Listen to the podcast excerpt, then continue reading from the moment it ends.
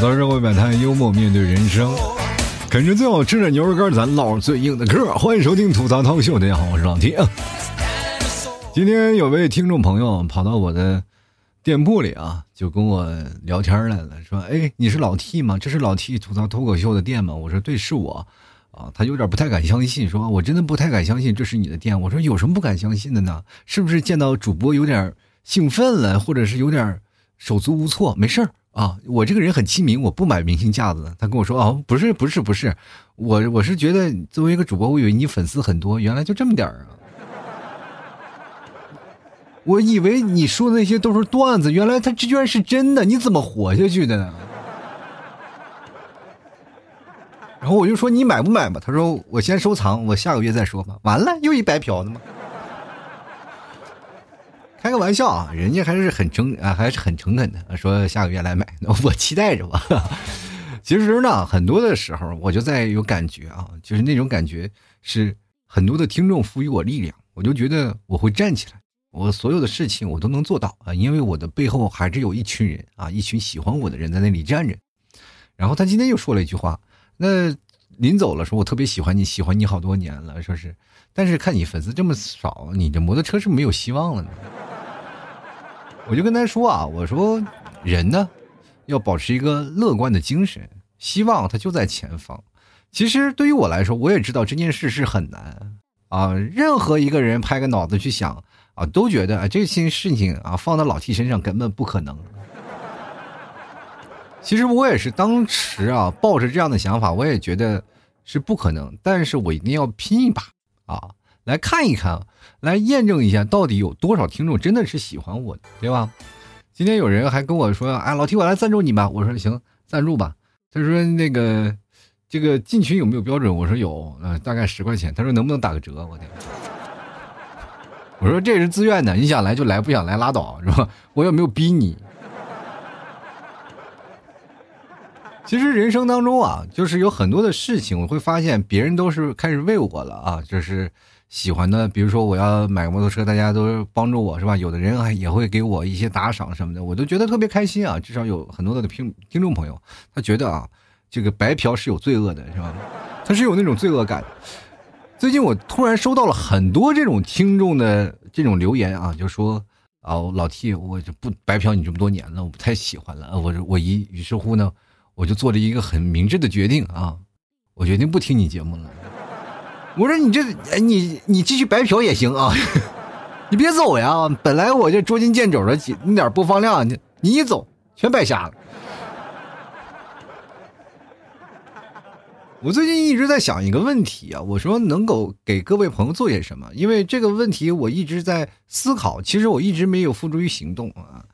然后直到今天，我收到了一个消息啊，一个非常小的一个小年轻，大概也就是刚初中毕业啊，或者还可能还没上初中的一个朋友，他的年龄段大概也就是很小，十几岁，就开始聊说自己啊，觉得没有活下去的欲望了啊。就是我在那劝呢，其实我当时就感觉自己像一个心理医生，在劝一个人苦海无涯。啊，苦海无边，回头是岸什么的，你好好活着，希望就在前方。就是跟他越聊吧，我反而我感觉我越来越，我也没有想活下去的愿望，了，是吧？就是跟他比起来，他那个，尤其是现在的小孩子呀，说实话，他们的心理脆弱太脆弱了。我看他说的话是没有人相信他，委屈他啊，或者是经常会被冤枉，没有人相信他，或者生病很难受。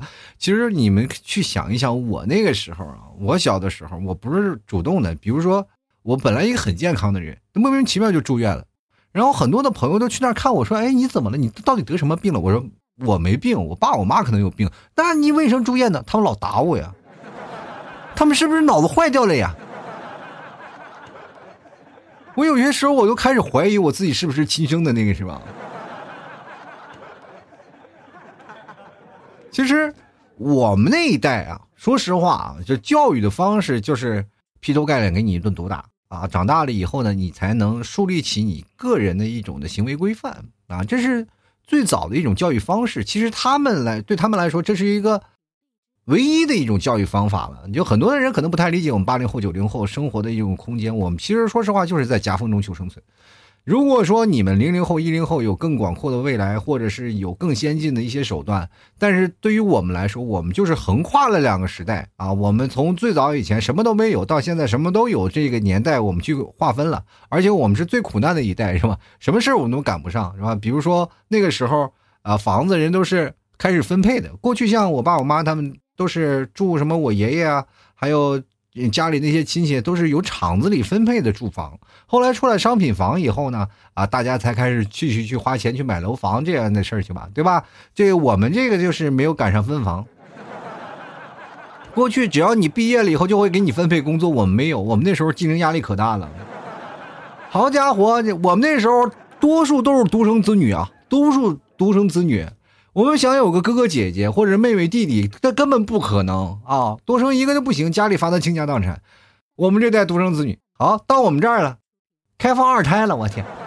我上面四个老人，下面我们还要养过两个孩子，你说崩溃了吗？现在三胎又来了。本来有这件事情的时候呢，我们觉得我们这一代真的好累啊！生活到现在这一代八零后、九零后，只要但凡能活着，我觉得都是心理非常强大的人。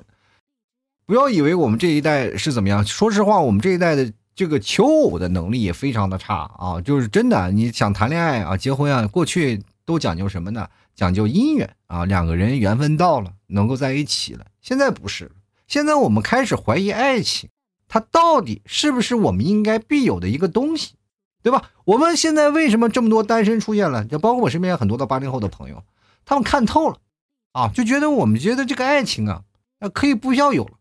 我们不需要有，对吧？确实是也没有什么竞争力，你知道吗？想跟他们这些年轻人拼一些竞争力呢，还有点费劲啊。尤其像八零后啊，都已经一把岁数了，随性呢啊，就开始呃过各自的生活吧，然后给一些年轻人让出一些道路来。其实谈恋爱，我们也都是怀揣着憧憬啊，对于爱情，他有美好的愿望，但是活生生的经常会被现实打脸。对不对？我们老是期待着一种事情啊，就是尤其是八零后是最不相信爱情的一个年代的人啊。就是过去我们总是说，哎，喜欢爱情啊，我们爱看着那个什么《蓝色生死恋》长大的。等长大了以后，就看这个明星分手，那个明星分手，然后我们统一个回复啊，都是统一回复，我们再也不相信爱情，就是那种的感觉。然后我总是在。怀揣着我自己的这样的事儿啊，我这两天我在回忆啊，我说我这这两天，我把我这一辈子的事儿，我都给大大家总结一下，我能不能服务一下啊？所以说我今天的主题，我就在想一件事儿，我能给大家做些什么？除了我每天给各位朋友带来段子以外啊，讲点有意思的事儿，或者是讲述一下自己亲身经历的一些事儿也好，或者是生活当中出现的事儿也罢，总之呢，能够给你带来一些。非常愉快的时光，其实这也是一种对你们服务的东西啊。就是在过去，这叫做卖笑的，对 哎，就是茶馆卖茶的是吧？你给讲的段子，但是现在我们都方便了，大家戴个耳机就可以听我在这里讲段子啊，或者是哪怕这不是段子，我跟各位讲啊，我哪怕我不去讲非常开心的事儿，还有很多的人愿意去听。为什么？它是一种陪伴，因为你们太孤独了，你知道吗？就单身狗的疗伤药啊！前两天有一个朋友啊，就跑过来跟我说：“老 T，哎，你觉得你最什么？除了老 T 以外，什么这个绰号最适合你？”我说：“药哥。”为啥叫药哥呢？我说好多人就拿我当药了。哎，比如说无聊的时候嗑粒药啊，睡不着的时候嗑粒药啊。我又是安眠药，又是让他们开心的这开心果，反正我什么事都能了。着急有的时候啊，如果药效强的话，我还能治别人的咳嗽，你知道吗？我现在呢，经历过一些事儿，我就经常会把我自己的经历跟各位朋友说一下啊，就是为什么我要做摩托这件事情啊？就摩托这件事情其实可有可无的啊，它不是我人生它必有的一个事情，但是呢，这是人人都有个机车梦嘛。但是对于我来说，我是看到了它是有一部分的市场场景，而且还是有很多的社交的层面在那里，我觉得是他可以把我和听众的距离拉得更近一点，而且还拓展我节目的一些的东西啊，所以说我才要去做这件事儿。更重要的是，我也是能够希望啊，这能够看到我真正喜爱我的听众朋友到底有多少。所以说这件事情，我是把它盘盘起来了。很多人一直觉得啊，这是个噱头或者怎么一回事？没有，我跟各位朋友讲，这是一种挑战。纵观我。前的啊，就是从小到大活到大，我就一直在挑战。其实我刚才在琢磨节目之前，我还是在思考一下我的人生，就回味了一下。我会发现一件事情，我这整个人生的过程无比的精彩，但是我从来不怎么去回忆它。哎，我这个事情我就觉得这件事很过分啊！我居然把我以前的我给忘掉了，我这就是健忘症。然后是不是我真的得老年痴呆了？我就就那种感觉啊，就非常的可怕。于是乎呢，我就开始回忆了啊，就是回忆儿童的那个事情呢，基本都想不起来啊。就是就比如说童年那个记忆啊，就是基本就想，很多人可能到四五岁啊，五六岁啊，呃，那个事情他可能还都记得啊。就有的人三岁的时候都能，甚至都能记得。我一般八岁九岁之前的那个事情我都不太记得了啊，因为那时候基本都是在在医院病床上被我爸我妈打失忆的那种。就那个时候，我也不知道。到现在我做节目，如果要不是从小受过那么严重的创伤，我估计现在问鼎这全球华语主播 number one 也是没有问题。你就想想吧，我就受过这么严重的创伤，还有听众朋友喜欢我，是吧？前两天有个听众朋友问我一个问题啊，就是老 T，你说的段子是真的吗？我说基本百分之八十到九十都是。真的，只不过是有些渲染啊，就是渲染了一下啊，生活当中的一些有趣、有意思的事儿，我把它有意思的事儿，我给它着重点亮一下，然后讲出来啊。他说：“那你小时候过得有点太惨了，知道吗？” 就是很多听众朋友听我小时候讲那些段子的时候，他会笑啊。这位听众朋友听我节目啊，哭了好几场，就觉得哇，这个主播太可怜了，小时候被爸妈毒打。长大了以后没有工作，到处网络要饭啊！凑个摩托车，你现在连个轱辘你都凑不齐。当然了，这些事情呢，我觉得啊，它对我人生是很有意义的啊。长大了以后，你才会发现，我经历这么多事情都是很多的一个挑战。比如说上初中啊，我真的说实话，人高马大的，但是上初中的时候我没有开窍啊。虽然说我们身边的一些哥们。兄弟几个啊，就挺多的啊。但是我们开窍的时候是在高中到大学左右才开始开窍的，那个时候才学会打架。其实我们那个年代基本都是打架比较狠的啊。那个时候上初中的时候一直受霸凌啊，就是被别人欺负啊。长大以后我们该欺负回去啊，找不着人了，反而变成哥们了。那些朋友的关系慢慢就过去了啊。就是所有的儿时候啊，那些所有的仇我们都不记得。啊，就过去了，爱他爱怎么着怎么着吧。但是那个时候上初中，其实上小学都一直是被欺负的啊，就是可能也是人太老实了。我一直在怀疑我为什么会一直被别人欺负这件事情。其实我自己做了个总结啊，就主要就是爸我我爸我妈其实揍我还是稍微有点狠了。就是那个时候我记得他有个转折点，我那个时候小时候也打架啊，老是把别人的孩子打坏了，因为我人高马大，我经常打人别的孩子。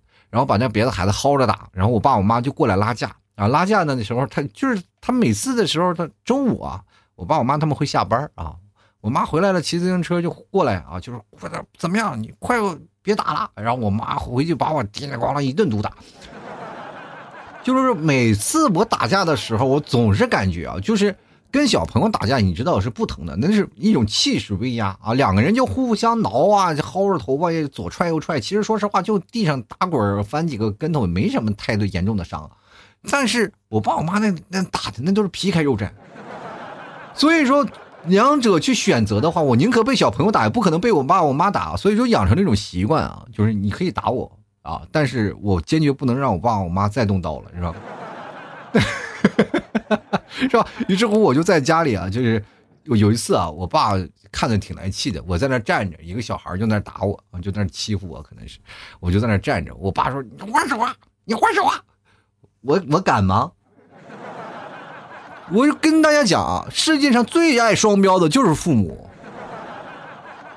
你知道，他从小到大，他们爱双标的事情太多太多了，好多的事情他们自己都做不到。还让我，而且他们我又发现了，他们健忘症非常严重。前面说的话，后面就忘记了。尤其是各位，咱们长大了以后呢，跟父母的一些理念非常有冲突。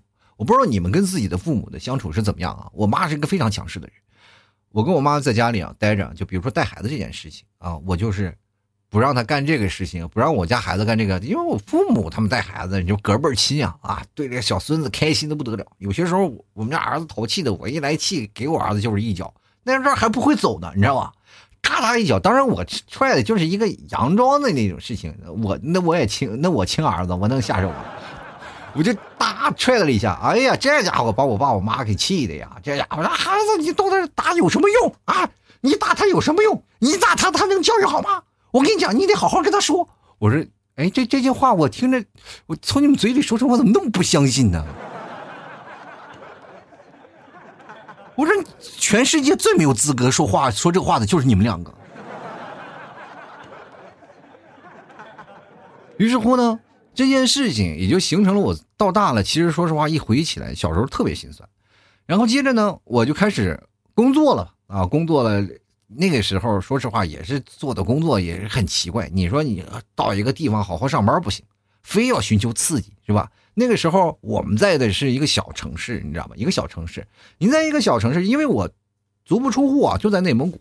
呃，比哪怕上学，我也是在呼和浩特上学。然后我再出去，我也没有出去过大的城市啊。然后突然有一个，当时我爸他们教练啊，就是因为我爸他爱打乒乓球，他们就是体育圈的。当时有一个内蒙体工大队，就是。专门练马术的嘛，然后他们在上海什么有一个马场，然后让我们过去，然后就招人，然后我就说，我就是哎，能能有一次去上海了，我就去了啊，就当时梦想着就上海那种老洋房，知道吧？那种感觉，我就觉得我一定要去一趟，我一定要冲出这个内蒙古啊！就过去不是有一句话流行“冲出亚洲，走向世界”吗？我说出去那就是一扇门啊，因为那个时候刚开始步入社会，而且我们那个年代没有什么太多的。像现在这么信息这么发达、这么好的一个交通的环境啊，我们那时候要出去，那简直是太难了，真的很难出去的。尤其是八零后，你说很多的八零后能出去，呃，摸爬滚打的，那真的很难的啊。所以说，尤其是在内蒙古的这些地方，所以说我那些朋友百分之八十的都是在内蒙古啊，就是回到家里基本都能找到他。出来的人屈指可数啊，真的屈指可数，特别少。然后我就在内内蒙古，那没办法，这是一个出来的机会，我就来了啊。那时候挣的工资特别少啊，又少。然后吃的又不好，而且还一帮血气方刚的，天天老打架。这家伙可好啊，就是因为大家都锻炼了，就是其实属于运动员那种性质，我们天天锻炼身体啊。但是有真的确实有好处，闹出了一个富豪的身材。那时候我腹肌八块啊，现在确实统一了，变成一块但是呢，我没有骄傲啊，就是那个时候我就是作为一个不炫耀的资本，就是我一般走路我不光着膀子。身上一全是肌肉，但是我不亮啊。那个时候真的很开心啊，虽然是一帮朋友们在一起啊，就是那时候出来的，大概大家心情都是一样的，出来能见个世面。在上海，以为那种老洋房，结果去了一个，你知道那个地方不可能在马路上骑着马，都在山旮旯里。我从大草原跑到了深山老林。你知道买东西啊，我要坐好长时间的车。我记得最早以前我要去火车站去坐趟火车的话，你知道吗？要坐一个半小时那种叫什么那个通勤车。然后现在改造那个地方，我还前两就是我刚来杭州的时候还去了一趟啊。那个地方最早以前啊，全是棉花地，你知道吗？棉花地，还有那些老太太种的那个什么水果，而且那个那边那个老太太们不会说普通话啊，只是上海的。上海话就是最土那种上海话，你根本听不懂啊，就根本听不懂。然后他们一句普通话都不会啊啊！所以说在那个地方你生活下来，我真的我奇怪，就我感觉跟出国了一样，就那种感觉啊，交流又交流不通，然后又又在深山老林啊，在那那两年，除了我们哥几个，要不然混的关系那么好，哪怕就是摸爬滚打几个人在打架，然后但是那关系就是好。后来呢，又去了深圳，是吧？也是做这个行业啊。最后这个东西是青春饭，你见识的东西，你没有去转折，那就彻底完了。然后我就开始，呃，又回到内蒙啊，又重新的摸爬滚打啊。从内蒙，呃，要去北京啊，去北京卖了卖了几年车，然后又回到内蒙，然后机缘巧合之下啊，去进了电厂。招人嘛，那时候正好一个大型的电厂机组，哎，我就凭着文凭我就进去了，然后，嗯。嗯，上了几年班，我就又是深山老林，我就觉得这个是生活是不属于我的啊，我就觉得这个太孤独啊，就于是乎我又跑出来了，然后又来到了杭州啊。其实说实话，这整个人生混了这么多年啊，就是来杭州做主持人，主持人又做市场，市场又做不同的互联网推广，然后后来毅然决然又开始做节目，是吧？这么这么长时间，每一个决定，说实话都是风险很大。你们去想想，在你们人生当中，你们敢做这么严重的决定吗？很少啊，就是很多人愿意。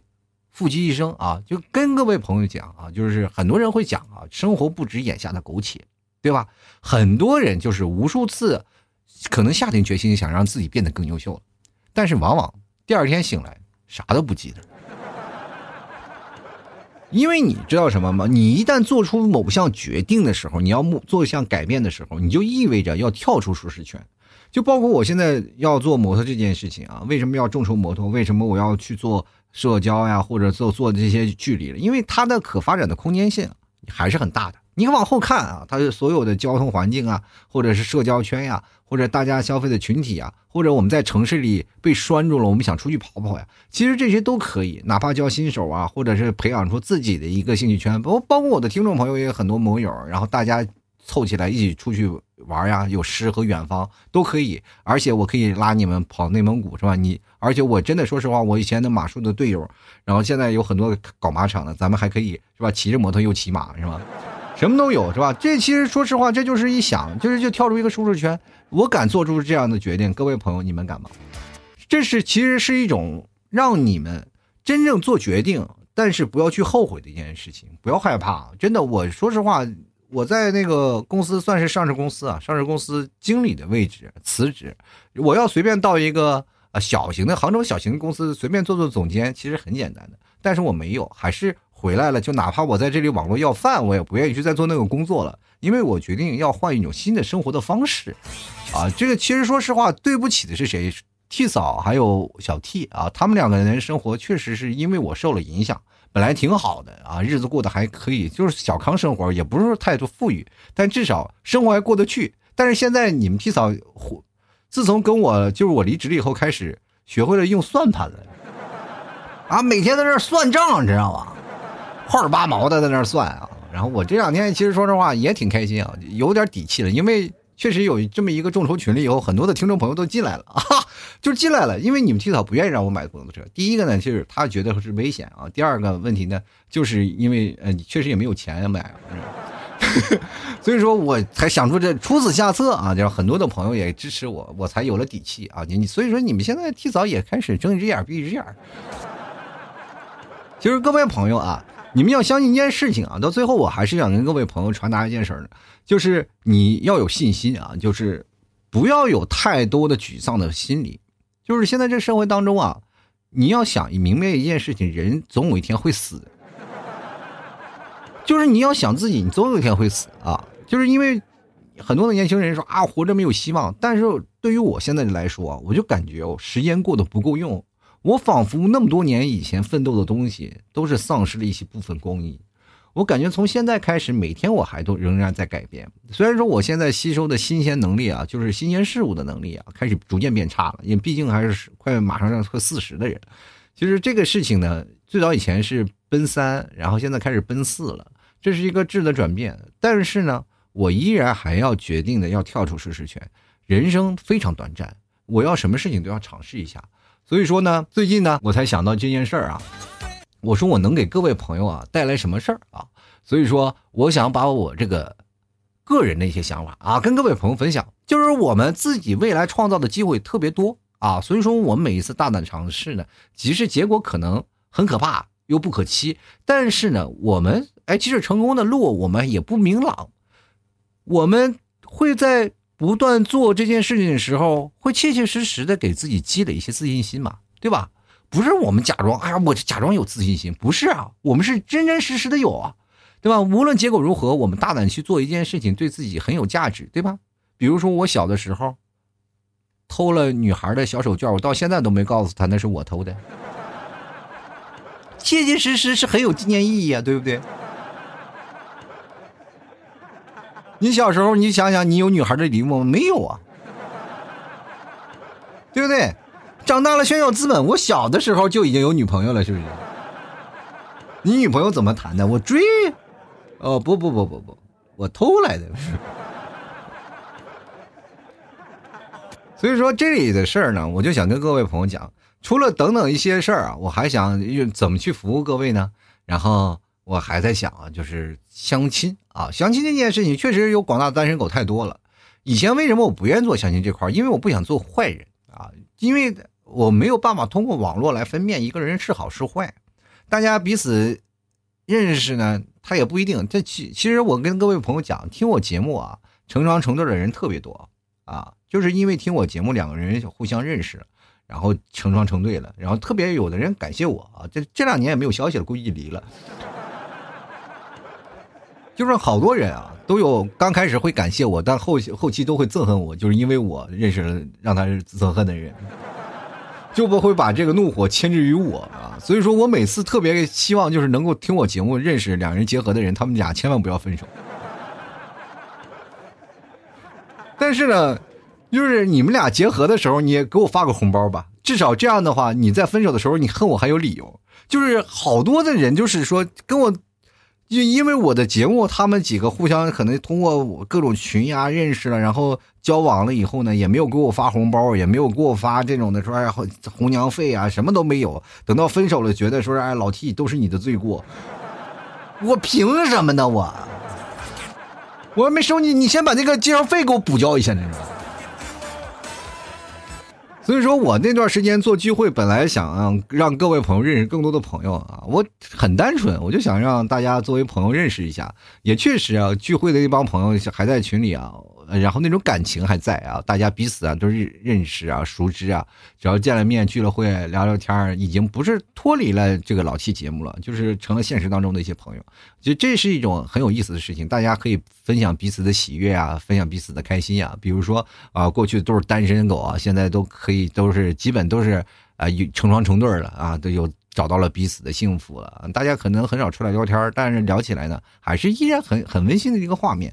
所以说呢。我还是比较单纯的，当时我就应该把他们几个都凑一对儿啊，一对儿一对儿全给他搂出来，是吧？大家彼此都有一个谈心说爱的一个地方啊。其实最早以前我还在杭州专门做租了一个地方啊，就是喜欢听节目的人可以都来我这个地儿啊，就是都来我这个地儿，然后大家一起来聊，然后做个聚会，做个 party 什么的。但是确实是来的人比较少，因为我听我的节目，全国各地的人比较多啊，所以说那时候就没有做起来啊，这是一件让我觉得很可惜的事儿啊。现在呢，我就感觉了，如果有摩托车了以后，我就可以全国各地的来回跑。是吧？大家彼此聚一聚，然后呃，做出这么一个据点，或者争取各位朋友，我做一个据点，大家都可以来杭州来，然后顺便呢，我看看能服务给各位朋友一些什么更好的方法。其实我还是想给各位朋友带来更多的信心。这期节目其实并不好笑啊，真的没有什么太多有意思的事儿，但是非常富有教育意义，是吧？各位朋友听我的节目，能够能够感受一些啊，就是一个中年男人的心酸，但是从我这么。一个心酸的人生当中，你就会从当中吸取一些能量，是吧？你会不断的告诫自己，老 T 都已经活得这么差了，我怎么也不能活成像老 T 那样，是吧？只有你自己的在努力的发展，你才会发现，哎，我的人生还是很有意思的啊，光明很强大啊，对不对？你就想想，就说啊，我哪怕我生活过得不好，咔，我给老 T 打赏个五块十块的，但是我依然觉得我是在资助他呀，他是需要我帮助的人，他是生活社会的底最底层啊，对吧？这个无所谓啊，其实各位啊，你们活得开心和快乐，听我节目才是最重要的啊！好了，吐槽社会百态，幽默面对人生啊！喜欢老 T 的节目，别忘了看一下老 T 家的牛肉干。老 T 家的牛肉干啊，绝对纯正啊，最好吃的牛肉干。然后牛肉酱呢，马上也快到了啊！喜欢的朋友别忘了支持一下，嗯。购买的方式也非常简单啊，直接登录到淘宝搜索“老 T 家特产牛肉干”啊，你就可以找到了，或者是搜索老 T 的店铺啊，搜索店铺，记得是店铺啊，搜索店铺的名字啊，那里你比如说有搜宝贝的，你就搜索店铺名字叫“吐槽脱口秀”，一下就找到了。老 T 的就是吐槽脱口秀啊，然后你可以看一下里面有什么各种的评论啊，就是听众买牛肉干，他有。呃，它销量很少的，然后那个听众都有评论啊，评论上说是啊老 T 老 T 什么，那就是我啊，不是说啊一销量几千几千，不是，那肯定不是我的，好吧？我就销量非常少的，那个就是我的。喜欢的朋友别忘了多支持一下啊。各位可以加老 T 私人微信啊，如果实在找不到，其实找我私人微信最简单了，老 T 二零一二拼音的啊，老 T 二零一二就是老 T 私人微信啊，直接从这里就可以找啊。当然，我的节目一些留言啊，都也都是在这里啊，就是节目留言的方式，大家可以看我朋友圈啊，我都是在发朋友圈的，不是在节目里直接就念留言的，就是我经常会发现一些朋友，就是在我各个平台啊开始评论留言，说明明没有那么多人留言，你从哪念的留言？你的评论都少啊，所以说各位朋友听我节目的时候呢，不管你在哪个平台听啊，多打个评论啊，评没事干的，就是你听节目的时候是随便评论两句是吧，也给我增加点人气，这算是对我一点小小支持，什么点个赞呀什么的，这顺便的顺带脚的事儿啊，又又不是说在费你多大劲儿，就是哪怕打个我来了我来了报道，哎我报道你都行是吧，随便打一个字儿就可以。最重要的，各位朋友也可以关注我的公众号啊，里面我所有的联系方式都有啊。这个主播老 T 啊，就中文的主播老啊，然后再打一个英文的 T 啊，就是老 T 的公众号。每天我都会发送一些文章啊，搞笑的文章来供各位朋友开心啊。喜欢的朋友别忘了多支持一下。好了，本期节目就要到此结束了，非常感谢各位朋友的收听，我们下期节目再见，拜拜。